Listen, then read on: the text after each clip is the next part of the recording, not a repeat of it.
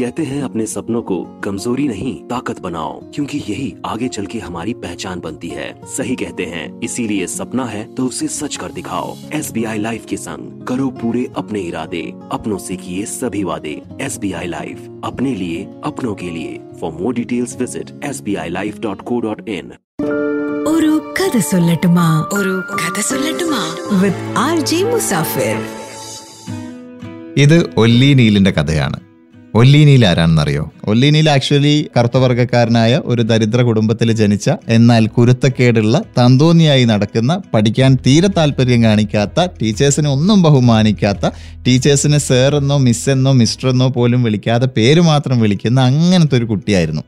ഒരു ദിവസം class cut ചെയ്ത് കറങ്ങി നടക്കുന്നതിന്റെ ഇടയിൽ പിന്നെ ലൈബ്രറിയിലെത്തി. ഫ്രാങ്ക് ഇയർബി എഴുതിയ ഒരു പുസ്തകത്തിന്റെ പുറംചട്ടയിൽ ചിത്രം കണ്ട് ഇഷ്ടപ്പെട്ടുകൊണ്ട് മാത്രം ആ പുസ്തകം ആരും കാണാതെ എടുത്തുകൊണ്ട് പോയി വീട്ടിൽ വെച്ച് വായിച്ചു. കുറച്ച് ദിവസം കഴിഞ്ഞപ്പോൾ ആ പുസ്തകം തിരിച്ച് ആരും കാണാതെ ലൈബ്രറിയിൽ തന്നെ കൊണ്ടുവയ്ക്കുമ്പോൾ അവിടെ തൊട്ടടുത്ത് ഇതേ ഓദർ അതായത് ഫ്രാങ്ക് എർബി എഴുതിയ മറ്റൊരു പുസ്തകം അവിടെ ഇരിക്കുന്നു.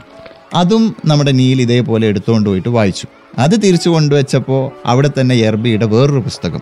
അതും എടുത്തുകൊണ്ട് പോയി ഇതുപോലെ വായിച്ചു. പിന്നെയും ഇത് ആവർത്തിച്ചു. ഇങ്ങനെ ഒരു നാല് പുസ്തകം വായിച്ചു കഴിഞ്ഞതോടെ വായനയുടെ സുഖം നമ്മുടെ നീൽ മനസ്സിലാക്കി. പിന്നെ വായനയോട് വായന തന്നെ.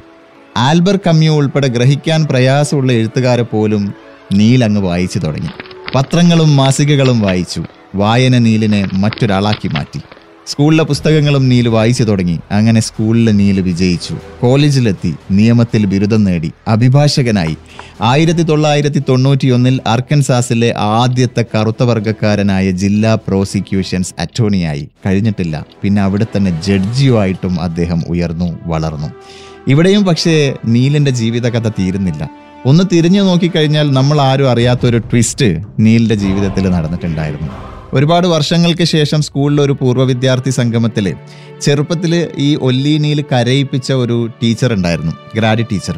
ഗ്രാഡി ടീച്ചർ ഒരു വെളിപ്പെടുത്തൽ നടത്തി. ഈ വെളിപ്പെടുത്തൽ കേട്ടപ്പോൾ സത്യം പറഞ്ഞാൽ ഒല്ലീനിയിൽ ഞെട്ടിത്തരിച്ച് കരഞ്ഞുപോയി. കാരണം ആദ്യമായിട്ട് ഒല്ലീനിയിൽ ആ ലൈബ്രറിയിൽ നിന്ന് ഒരു പുസ്തകം മോഷ്ടിക്കുന്നത് ലൈവായിട്ട് കണ്ടു നിന്നയാളായിരുന്നു ഈ ഗ്രാഡി ടീച്ചർ.